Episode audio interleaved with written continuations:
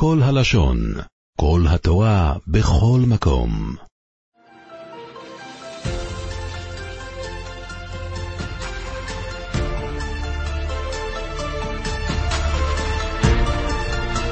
ההפטרה של פרשת נוח, רוני הכרה לא ילדה, היא גם ההפטרה של פרשת כי תצא, שהיא חלק מהסט של השיבה דנחמתה.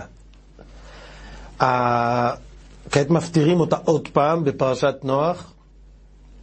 עוד מעט נראה למה מפטירים אותה גם בפרשת נוח. האשכנזים מוסיפים גם את, הפטר, את הפטרת ענייה סוערה לא נוחמה, שהיא כתובה בהמשך הפרק הזה, פרק נ"ד בנביא ישעיהו. ענייה סוערה, שזה, מפטירים אותה בפרשת ראה, גם היא בשבעה דנחמתה, כהפטרה נפרדת, ובהפטרת נוח מאחדים את שתי ההפטרות הללו, גם את פרשת ראה, גם את פרשת כי תצא, רוני הכרה, ענייה סוערה, מפטירים אותם ביחד בפרשת נוח. הספרדים מפטירים רק את הפטרת רוני הכרה, שהיא הפטרת כי תצא. למה מפטירים את ההפטרות הללו בפרשת נוח? הסיבה המקובלת שבגלל הפסוק שמופיע בהפטרה שלנו שהוא קשור לנוח. הפסוק הזה הוא חלק מפסוקי הנחמה. כי מי נוח זאת לי, אשר נשבעתי מעבור מנוח עוד על הארץ. כן נשבעתי מקצוף עלייך ומגאור בך. ההבטחה של, של השם יתברך, כמו שנשבעתי במבול שיותר לא יהיה מבול ולא היה מבול, ככה גם נשבעתי שיותר השם לא יקצוף עלינו ולא יגעור בנו, מאז שתבוא הגאולה לא יהיה חורבן פעם שנייה. זה ההבטחה, והנביא מקביל את זה להבטחה של מי נוח, שהמבול לא יחזור על עצמו, לא ישוב על עצמו, כך גם כן הפורענות והחורבנות לא ישובו על עצמן, אלא יהיה גאולת נצח, גאולת עולמים. לכן מפטירים את זה בפרשת נוח, שזה מתאים לזה. אה, אנחנו היום בהפטרה הזו אה, נתרחב בעניין של הנבואה בהשוואה לנוח, כמו שאמרנו, זה הפסוק הזה, זה מרכז הסיבה שלכן מפטירים את זה. יש אגב, אומרים סיבה נוספת, אומרים שאחרי המבול, אז רואים את עומק הפורענות שהשם מביא לחטאים ולחוטאים לכן קוראים את ההפטרות האלו של הנחמה, שזה מנחם את עם ישראל, שעם ישראל לעולם לא יקבל את הפורענות אה, אה, אה, להיכחד לגמרי, צריך נחמה אחרי הפרעות הגדולות של המבול. ככה יש מפרשים. אבל כמו שאמרנו, הסיבה המרכזית זה הפסוק הזה, ההשוואה שלא יהיה חורבן נוסף, כמו שלא יהיה מבול נוסף, ועל זה אנחנו נתמקד. את הפירוש לכל הפסוק ופסוק מההפטרות הללו של רוני הכרה וענייה סוערה, אז הרחבנו על זה בפרשת כי תצא ובפרשת ראה, ומי שרוצה יכול לשמוע את זה שם, הרחבנו בהרחבה רבה על כל פסוק ופסוק, הרבה הרבה פירושים מאוד מאוד אה, רחבים ויפים על כל הפסוק ועל כל הסדר של הפסוקים הללו. אנחנו היום נתמקד במה שקשור להשוואה של נוח.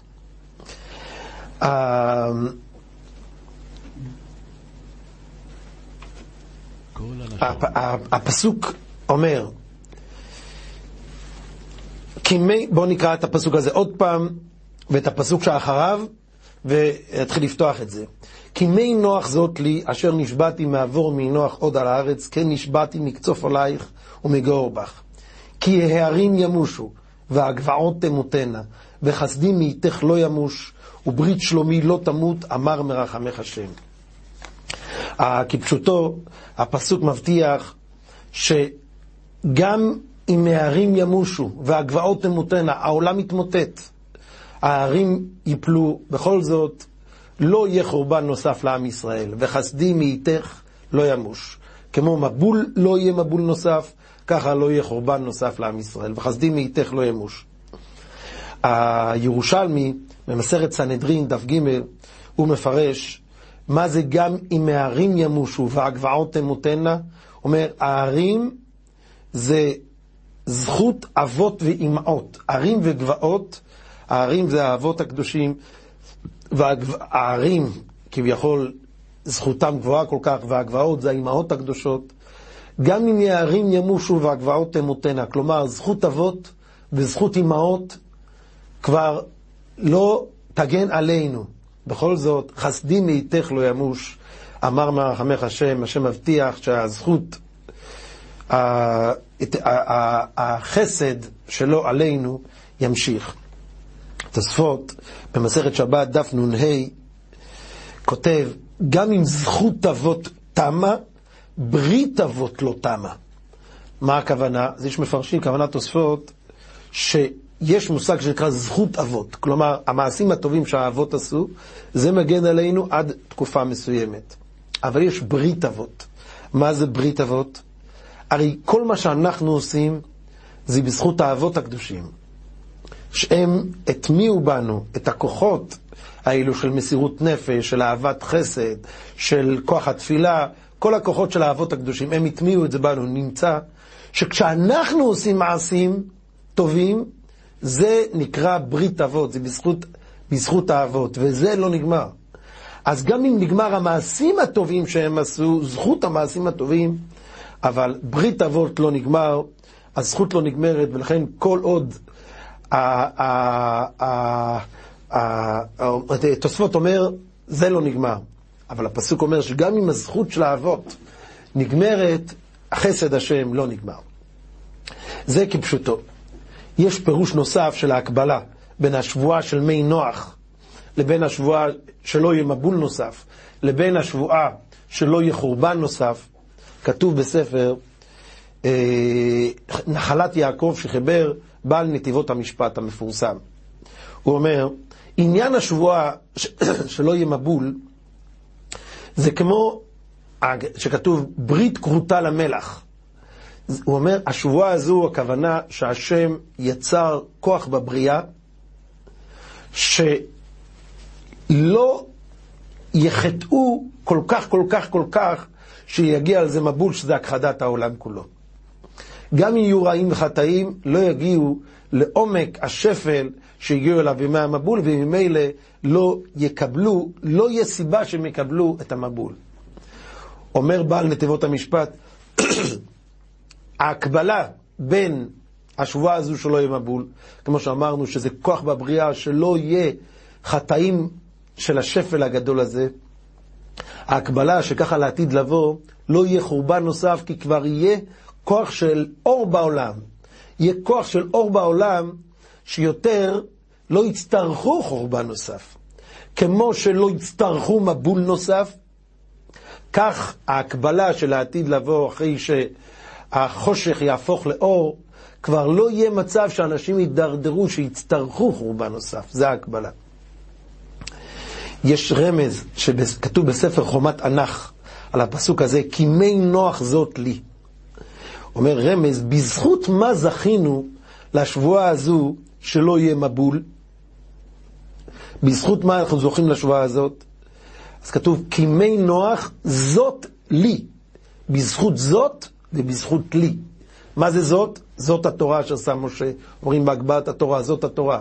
בזכות התורה הקדושה, שאנחנו נקבל, לכן נזכה שלא יהיה מבול, שלא יהיה החרבת העולם. ובזכות לי, מה זה לי? כתוב בפסוק, ואתם תהיו לי ממלכת כהנים וגוי קדוש. בזכות שאנחנו עתידים להיות ממלכת כהנים וגוי קדוש של הקדוש ברוך הוא, אז בזכות זאת ובזכות לי, אני נשבעתי כמי נוח זאת לי, נשבעתי שלא יהיה מבול נוסף, כדי שיהיה את הכוח לעם ישראל לקבל את התורה, לקבל את התורה ולהיות ממלכת כהנים וגוי קדוש. פלפול נוסף על הפסוק הזה, כי מי נוח זאת לי, הפסוק שכתוב בהפטרה שלנו על השבועה, שלא יהיה מבול נוסף יותר בעולם. יש גמרא. כתוב בגמרא מסכת שבועות, דף ל"ו. הגמרא אומרת, אם בן אדם אומר הן הן, או לאו לאו, פעמיים הוא אומר לא לא, זה נקרא כמו שבועה. זה נקרא כמו שבועה.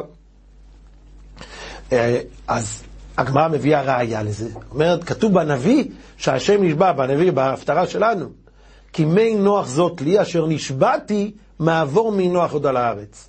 אני נשבעתי שלא יהיה עוד מבול, זה פסוק בהפטרה. איפה בתורה כתוב שהשם יתברך נשבע שלא יהיה מבול? הנביא אומר, כמו שנשבעתי במבול שלא יהיה מבול נוסף, ככה לא יהיה חורבן נוסף. איפה כתוב בתורה שבועה שלא יהיה מבול? אז אומר, כתוב בפסוק, ולא יכרת כל בשר ממי המבול, ולא יהיה עוד המים למבול. כתוב לא, לא פעמיים. לא, לא פעמיים זה נקרא שבועה. מכאן הגמרא לומדת העניין הזה, שכשאומרים לא, לא פעמיים, זה נקרא כמו שבועה. או, אז אומר הגאון מווילנה, כתוב בתוכחה, פרשת, בפרשת התוכחה, כתוב, ואף גם זאת, בהיותם בארץ אויביהם, לא מאסתים ולא גאלתים לכלותם להפר בריתי איתם. אומר, כתוב פה, פעמיים לא, לא מאסתים ולא גאלתים לכלותם. פעמיים לא. מה אמרנו? פעמיים לא זה שבועה. מי אמר שפעמיים לא זה שבועה? לומדים את זה במבול. במבול כתוב, ולא יכרת כל בשר, ולא יהיה, ולא יהיה עוד המים למבול לשחט כל בשר. לא, לא פעמיים זה שבועה. גם פה, השם אומר, לא מאסתים ולא גאלתים זה שבועה. זה השבועה שהנביא כאן בהפטרה שלנו מספר, שה, שהשם אומר, נשבעתי, כמו שנשבעתי שלא יהיה מבול, איפה נשבעתי שלא יהיה מבול? אמרנו בפרשה שלנו, לא, לא פעמיים, כך נשבעתי שלא יהיה חורבן נוסף. איפה נשבעתי שלא יהיה חורבן נוסף? הפסוק הזה. לא מאסתים, גם זאת בהיותם בארץ אביהם, לא מאסתים ולא גאלתים לכלותם להפר ברית איתם. אני לא אפר את הברית איתם. לא, לא, פעמיים לא. זה אומר, זה כוונת הפסוק. כי מי נוח זאת לי, כמו שנשבעתי על מי נוח, שמה הייתה צורת השבועה? לא, לא, כן? לא יכרת כל בשר, לא, לא יהיה המים למבול. כך נשבעתי מקצוף עלייך, אותו צורה של שבועה, נשבעתי שאני לא אקצוף עלייך. לא מאסתים ולא גאלתים מחלותם להפר בריתי איתם. ככה, את הפירוש הזה, זה אומר הרב בן גיס, רבה של ירושלים, כמדומני שזה שם הגאון מווילנה, זה את הפלפול הזה. עכשיו בואו ניכנס קצת לעומק של הפסוק הזה. עד עכשיו דיברנו על ההקבלה, כמו שלא יהיה מבול נוסף, לא יהיה חורבן נוסף. הזוהר בפרשת ויקרא, ב, ב, הזוהר בחומש ויקרא, פרק ט"ו, שואל שאלה כזו: למה המבול נקרא מי נוח, כמו הפסוק? מה כתוב בפסוק? כי מי נוח זאת לי. כמו שנשבעתי שלא יהיה מי נוח, מה זה מי נוח? מי המבול, לא יהיה עוד מבול, ככה לא יהיה חורבן. למה המבול נקרא מי נוח? וכי, הרי המבול לא היה בגלל נוח, הפוך. נוח היה צדיק, כי אותך ראיתי צדיק לפניי בדור הזה. המבול הגיע בגלל החמסנים, בגלל הגזלנים, בגלל הרשעים שהיו באותו דור. היה צריך להיות כתוב כי מי, הח... החמסנים, או כי ב... למה כתוב נוח? כי מי נוח. וכי אה, אה, אם, אה, כן, השואה שהייתה בזמן, אה, אח, אח, אח, אחרי זמן החפץ חיים, אז קראו לה השואה של החפץ חיים? קראו לה השואה של היטלר. אז למה פה המבול נקרא מי נוח? ככה שואל הזוהר הקדוש. מתרץ, וזה מופיע בחז"ל כמה וכמה פעמים. אומרים, לפי שהיה לו לבקש על דורו ולהתפלל עליהם יותר. כמו משה רבינו, שהשם אומר לו שהוא רוצה לכלות את עם ישראל, והוא מפציר הרבה עד שהשם סולח להם. אז כך כן? הוא מפטיר אחרי העגל, שממש היה כעס גדול על עם ישראל.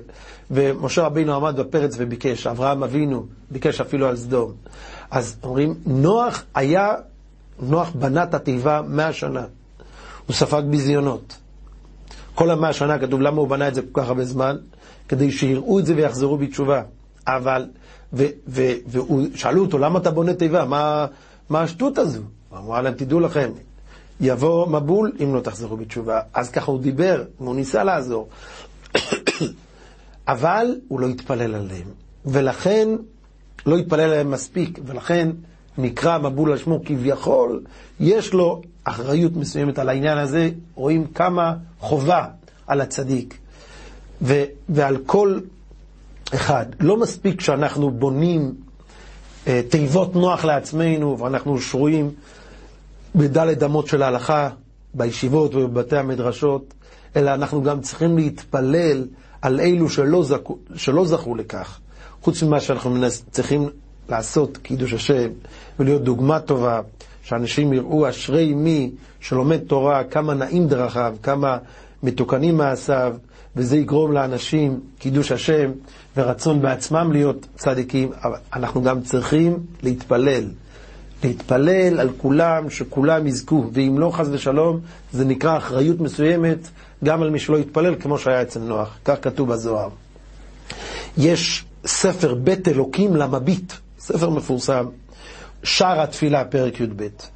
הוא מביא עוד כמה וכמה ראיות ליסוד הזה, כמה חובה עלינו להתפלל על כולם, שכולם יזכו להיות טובים.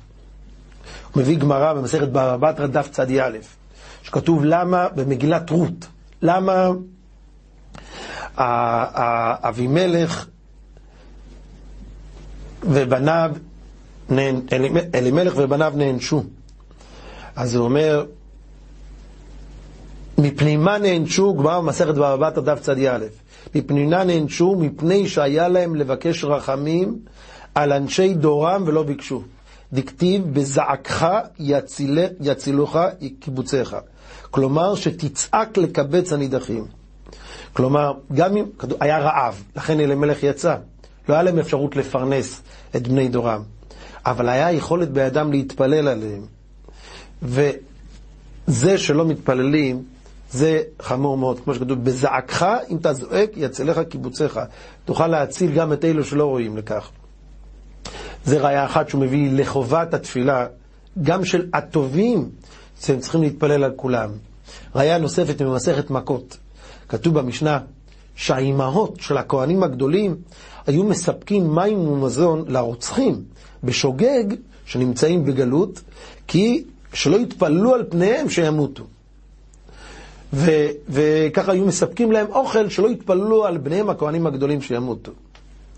אומרת הגמרא במסכת מכות, כדי שלא יתפללו, ואם הם יתפללו אז מה?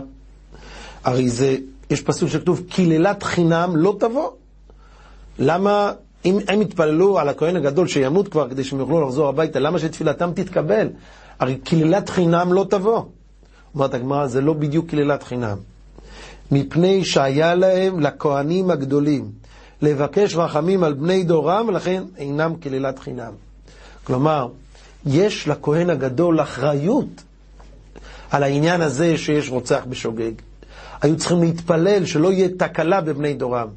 וזה שלא יתפללו, אז זה נקרא קצת באחריותם, ולכן זה לא קללת חינם. אם הוא יתפלל עליו שהוא ימות, אז חס ושלום התפילתו תתקבל, ולכן האימהות של הכהן הגדול הביאו לו אוכל כדי שהרוצח בשגגה, בשגגה לא יתפלל על הכהן הגדול שימות, כי כל הגלות שלו זה קצת באחריות הכהן הגדול. זה ראיה שנייה שהמביט מביא לחובה הזו להתפלל. ראיה שלישית הוא מביא, גם הגמרא של מסכת מכות, היה סיפור שהיה אדם שאריה טרף אותו במרחק שלושה פרסאות מרבי יהושע בן לוי. שלושה פרסאות זה קילומטרים רבים. אריה טרף אותו. באותם, ב, ב, וזה היה, כמו שאמרנו, רחוק מאוד מה, מהאזור של רבי יהושע בן לוי.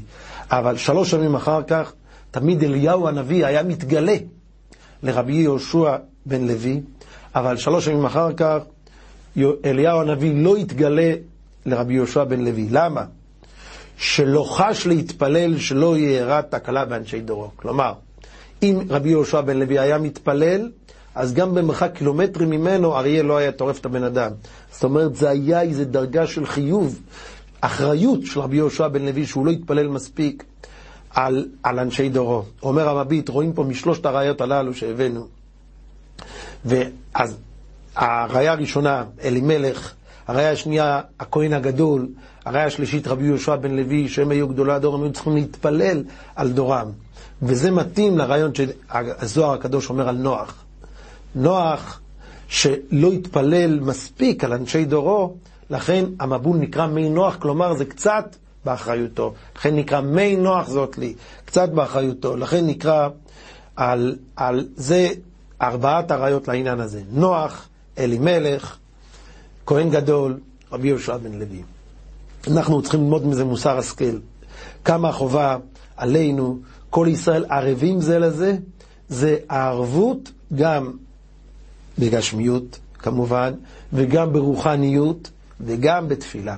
להתפלל וקל וחומר, קל וחומר, בזמן צרה, כמו שאנחנו נמצאים עכשיו בזמן צרה, שיש אנשים בצרה ובשביה, ממש בצער גדול, חובה עלינו להרגיש ולהתפלל עליהם מעומק הלב, שהמקום יוציא אותם מצרה לרווחה, מאפרילה לאורה, בשיבוד לגאולה בעזרת השם. חיוב להתפלל, וחס ושלום, כתוב, מי שלא מתפלל, אז זה נקרא קצת באשמתו, כמו שקראנו עכשיו, על נוח. עכשיו, עד כאן דיברנו התביעה על נוח שלא התפלל. לכן המבול נקרא קצת על מי נוח, כמו שכתוב בהפטרה שעכשיו קראנו. היה זמן שנוח כן התפלל. מתי נוח התפלל?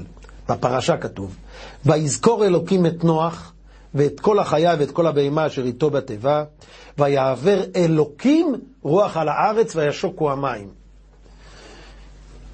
נשים לב, כתוב פה אלוקים, אלוקים זה מידת הדין. שואל רש"י, אלוקים זה מידת הדין, כאן כתוב שהשם אה, זכר את נוח וריחם עליו, היה צריך להיות כתוב השם.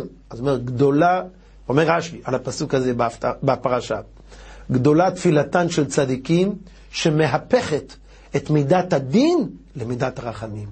לכן, היה במבול מידת הדין עצומה מאוד. אבל כשנוח התפלל, אז ויזכור אלוקים את נוח, גם מידת הדין התהפכה למידת הרחמים, והוא זכה במידת הרחמים.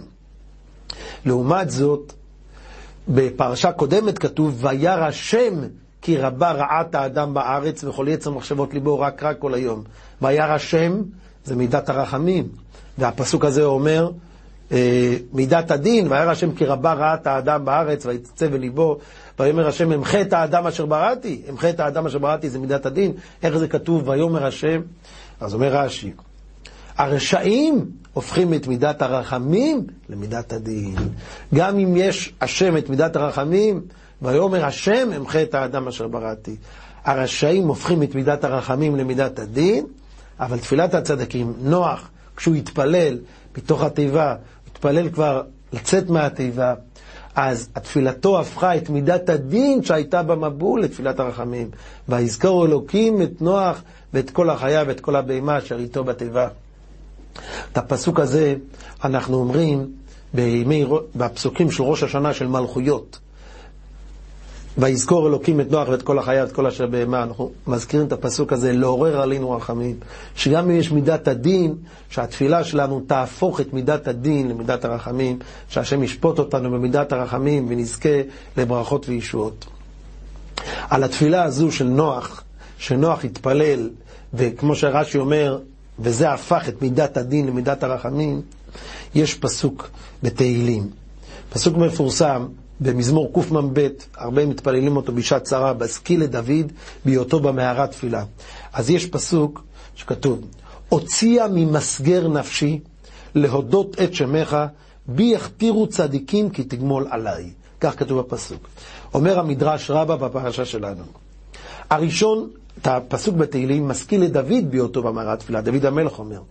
אומר המדרש רבה, הראשון שאמר את הפסוק הזה, הוציאה ממסגר נפשי, זה היה נוח. הוא הראשון שאמר את הפסוק הזה, ואחר כך דוד חזר על זה. מתי נוח אמר את הפסוק הזה, הוציאה ממסגר נפשי? אומר את זה כשהוא היה בתיבה, אומר, עייפה נפשו להיות סגור בתיבה ולפחד כל הזמן מהחיות והבהמות שהיו שם, שלא ישביע את רצונם. גם מובא במדרשים שהתיבה התהפכה כמה פעמים, גם מזה הוא פחד, ועל כן הוא התפלל מעומק הלב, הוציאה ממסגר נפשי.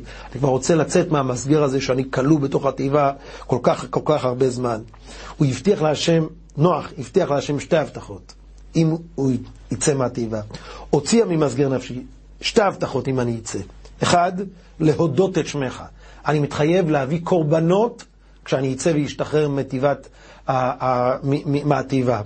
שתיים, בי יכתירו צדיקים. כל הדורות יתפללו ויז, ויזכרו את החסד הזה שהוצאת את, את האנשים מהתיבה. בי יכתירו צדיקים כי תגמול עליי. כל בי יכתירו צדיקים בנס שלי, אז ישבחו אותך צד, צדיקים לאורך כל הדורות, כי תגמול עליי בזכות הנס שתעשי איתי להינצל מהתיבה.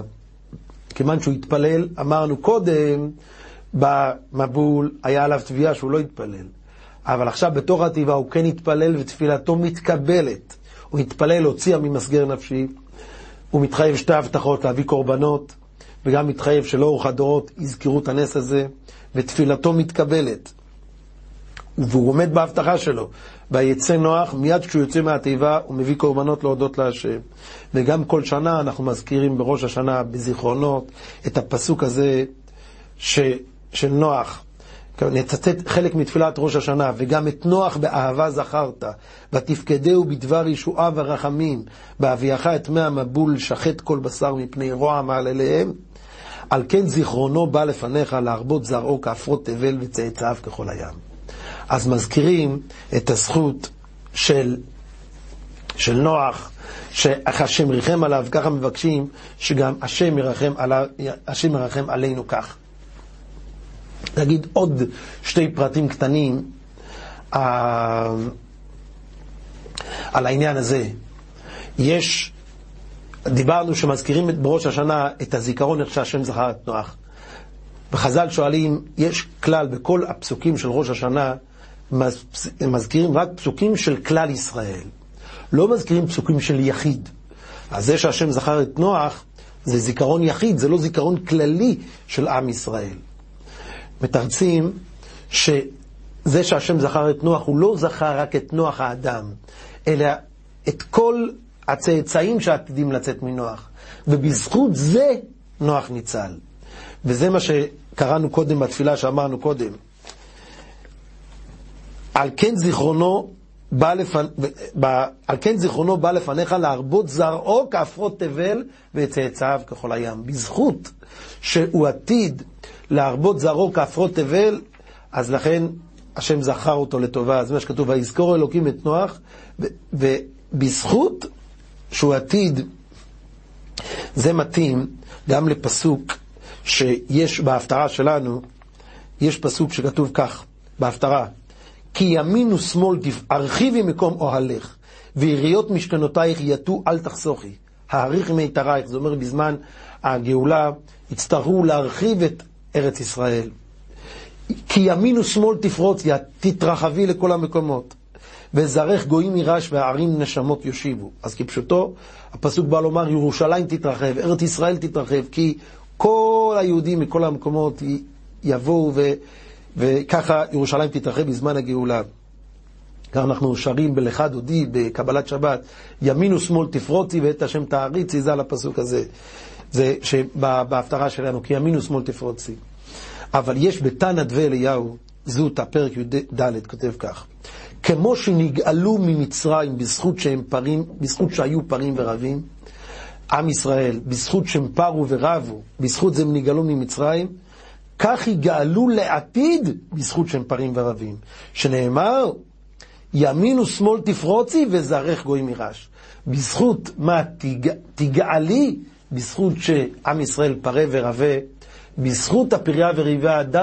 דווקא הזכות הזאת היא זו שתביא לנו את הגאולה, וזה מתאים מאוד למה שאמרנו עכשיו אצל נוח. הזכות שהוא עתיד להרבות זרעו כעפרות תבל, זה הזכות שעמדה לנוח, ולכן אנחנו מזכירים את זה בראש השנה, כי זה נקרא זיכרון כללי של כל עם ישראל. עוד דבר אחד על נוח. ההפטרה שלנו מתחילה במילים רוני עקרה לא ילדה. תשמחי עקרה. כפשוטו מה הפירוש?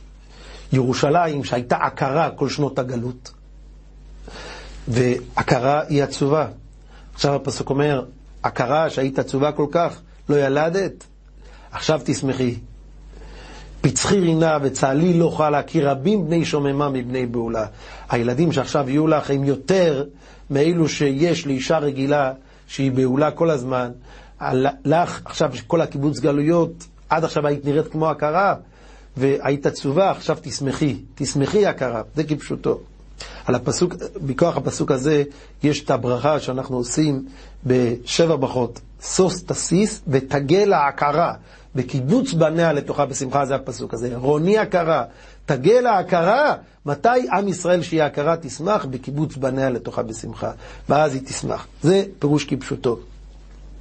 יש בספר פרי צדיק, הרבי צדוק, הוא אומר, על פי מה שהארי הקדוש אמר למערכו, לרבי חיים ויטל, אומר שצריך לדעת שמה שאנחנו עושים בדור היתום הזה, שווה יותר מדברים גדולים שעשו בדורות קודמים. כי אם אנחנו מתאמצים לעשות מצוות, למרות כל הניסיונות והפיתויים והקשיים, מתאמצים, אז הדברים האלה חשובים יותר. הוא אומר, זה נכנס בפסוק, אומר רבי צדוק, רוני הכרה, תשמחי הדור הזה שנראה כמו הכרה, שיש לנו מיעוט מצוות. כי רבים בני שוממה מבני בעולה. הזכויות של בני השוממה, כלומר, אנחנו, שאנחנו כמו שוממה, אנחנו לא צדיקים כל כך גדולים, הזכויות שאנחנו, המצוות שאנחנו עושים, זה לאין ארוך גדול. וזה מה שמרומז בפסוק, כי רבים בני שוממה מבני בעולה. הזכויות שלנו גדולים יותר מהזכויות ש, שאותה מצווה שעשו את זה בתקופה אחרת, אבל בתקופה הזו המצוות האלו יותר גדולות. לפום צערא אגרא, לפי הניסיון ככה השכר. זה רבי צדוק. יש בגמרא, מסכת ברכות דף י', מובא שמין אחד שאל את ברוריה, אשתו של רבי מאיר, על הפסוק הזה, רוני הכרה וכי הכרה שמחה, מה זה רוני הכרה? רוני הכרה לא ילדה, הכרה היא עצובה שהיא לא יולדת, אז היא ענתה לו, ענה כסיל כי איוולתו. היא אומרת לו, יש ילדים שעדיף לא להוליד אותם. ילדים רשעים שהולכים לגיהנום, רוני הכרה שלא ילדה רשעים לגיהנום. כך היא עונה לו. אה, אבל אפשר להוסיף ומשהו שמאוד מתקשר לפרשה שלנו, לפרשה של נוח. אנחנו נתבונן בכל הדורות שלפני נוח, ילדו בערך בגיל 100. ואילו לנוח נולדו הילדים רק בגיל 500. ויהי נוח בן 500 שנה, ויולד נח את שמת חם ואת יפת. הוא היה עקר עד הזמן הזה, בטח כל השנים האלו של כולם יש ילדים, והוא מחכה מאות שנים עד גיל 500, ואין לו ילדים, הוא היה עצוב מאוד. כתוב במדרש, הסיבה לזה, אז נענשו בגיל 100. ואם היו אה, נולדים הילדים של נוח, כמו בגיל של כולם, בגיל 100, אז בזמן המבול הם היו בני 400, והם היו נענשים. לכן, חסד עשה השם עם נוח, שנולדו לו בנים גיל 500, ואז עד שהגיע המבול הם עוד לא היו ברי עונשים, ולכן הם לא נענשו, ולכן נוח זכה שילדיו ניצלו. אז אומרים, זה פירוש חדש בפסוק הזה. רוני הכרה לא ילדה, לפעמים הכרה צריכה לשמוח. ברוריה, אשתו של רבי מאיר, אמרה לו, צריכה לשמוח, כי לפעמים הילדים שהם הולכים רשעים לגיהנום, אז עדיף לא ללדת אותם. אז יש לנו עוד מקרה כזה של רוני הכרה, זה אשתו של נוח, שאם הייתה מולידה אותם לפני הזמן, היו מתים במבול. רוני הכרה לא ילדה. צריכה לשמוח, זה חשבונות שמיים, ואנחנו לא יודעים חשבונות שמיים. לא מבינים למה זה יש לו ילדים, למה זה אין לו ילדים, הכל מלמעלה מכוון, כל דבר, אה, אה, אה, גם זו לטובה, כל דבר לטובה. יש עוד פסוק אחד, שנגיד בגלל המצב שאנחנו נמצאים, מצב של סכנה בארץ ישראל, יש פסוק בפרשה שלנו, ברגע, בהפטרה שלנו, ברגע קטון עזבתיך וברחמים גדולים אקבצך. בשצף קצף הסתרתי פניי רגע ממך ובחסד עולם מלחמתיך. כל העזיבה הייתה רגע קטן. אבל צריך לדעת, רגע קטון עזבתיך וברחמים גדולים אקבצך. כנגד העזיבה שהיא רגע קטן, כנגד זה יש הרבה יותר רחמים גדולים, שהשם מגן עלינו, והשם שומר עלינו. בספר אהבת יונתן של רבי יונתן אבישיץ, אומר, מה זה הרגע הקטן הזה? הוא אומר, זה מה שכתוב אצל בלעם, כל זועם בכל יום. הגמרא אומרת, כמה זועם רגע. ברגע הזה השם זעם, זה רגע קטון עזבתיך. אבל כנגד הרגע הזה יש ברחמים גדולים, שהשם שומר עלינו ומגן עלינו ברחמים גדולים מול הרגע הקטן. בזכות מה ננצל? זה גם יש פסוק בהפטרה, ועם זה אנחנו נסיים. בזכות מה ניצלים בזמן צרה?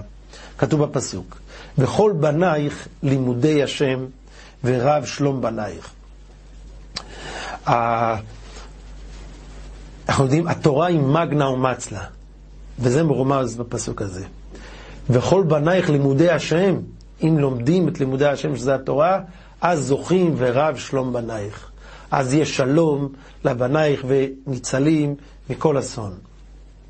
אותו דבר יש במזמור, יושב, אה, מזמור תהילים צד א', יושב בסתר עליון, שזה נקרא שיר של פגעים, זה מזמור ידוע שיש לו סגולה, שהוא שמירה בזמן צרה.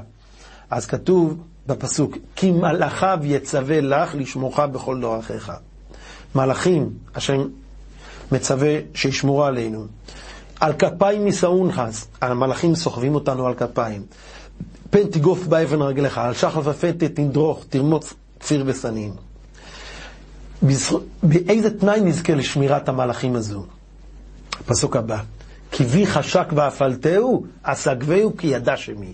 אם הוא יודע את שמי, הוא לומד את תורתי, הוא יודע את שמי, בזכות זה הוא יזכה לשמירת המלאכים. זה גם הפסוק הזה. וכל בנייך לימודי השם, אז זוכים ורב שלום בנייך, יהיו בשלום ובשלווה. תורה מגנה ומצלה. כי מלאכה וצווה לך לשמורך בכל דרכיך, אסגבהו כי ידע שמי, בזכות שהם יודעים את שם השם, את התורה הקדושה, בזכות זה הם ניצלים. יש בגמרא, מסכת ברכות, דף ס"ד, על הפסוק הזה, אל תקרי, תלמידי חכמים מרבים שלום בעולם, רואים את זה בתפילה, שנאמר, כל בנייך לימודי השם, זה הפסוק הזה, בהפטרה, ורב שלום בנייך, אל תקרי בנייך, אלא בונייך. תלמידי חכמים הם בונייך, והם זוכים לשלום, בזכות, כמו שאמרנו, בזכות התורה זוכים לשלום. למה תלמידי חכמים נקראים בונייך? אז בנפש החיים, שער א', בא לומר, כי תלמידי חכמים מחזיקים את העולם כולו, הם כמו בונים את העולם. כמו שכתוב, על שלושה דברים העולם עומד, על התורה, על העבודה, על גמילות חסדים. הם בונים את העולם, הם בונים ומחזיקים את עמודי העולם. לכן הם נקראים, וכל בנייך, כל בונייך, לימודי השם, הם זוכים לשלום. יש כאן כתוב גם בזוהר, כל מי שלומד תורה, בונה עולמות שלמים ומחזיק. אז זה הזכויות, וכל בנייך, לימודי השם, ורב שלום בנייך, הם זוכים לשלום. החפץ חיים, בספר שם עולם, כותב פירוש על הפסוק הזה, וכל בנייך לימודי השם. אומר, כל תלמיד חכם בונה דירה בשבילו בעולם הבא. כל תלמיד חכם. הוא אומר, כמו בן אדם בעולם הזה בונה דירה לעצמו, ו... ו... אז ככה כביכול הוא בונה דירה בעולם הבא. ואחד לא יכול לבנות בשביל השני. בעולם הזה, אבא יכול לקנות דירה לילדים שלו. בעולם הבא, אבא לא יכול לבנות דירה לילדים שלו. כל אחד בונה דירה לעצמו. יש יוצא מן הכלל אחד. ילד יכול לבנות דירה לאבא שלו. בזה שהוא עושה מצוות אחרי שאבא שלו נפטר, הוא אומר קדיש, עושה מצוות לעילוי נשמתו, אז הוא בונה דירה לאבא שלו. ככה החפץ חיים מביא.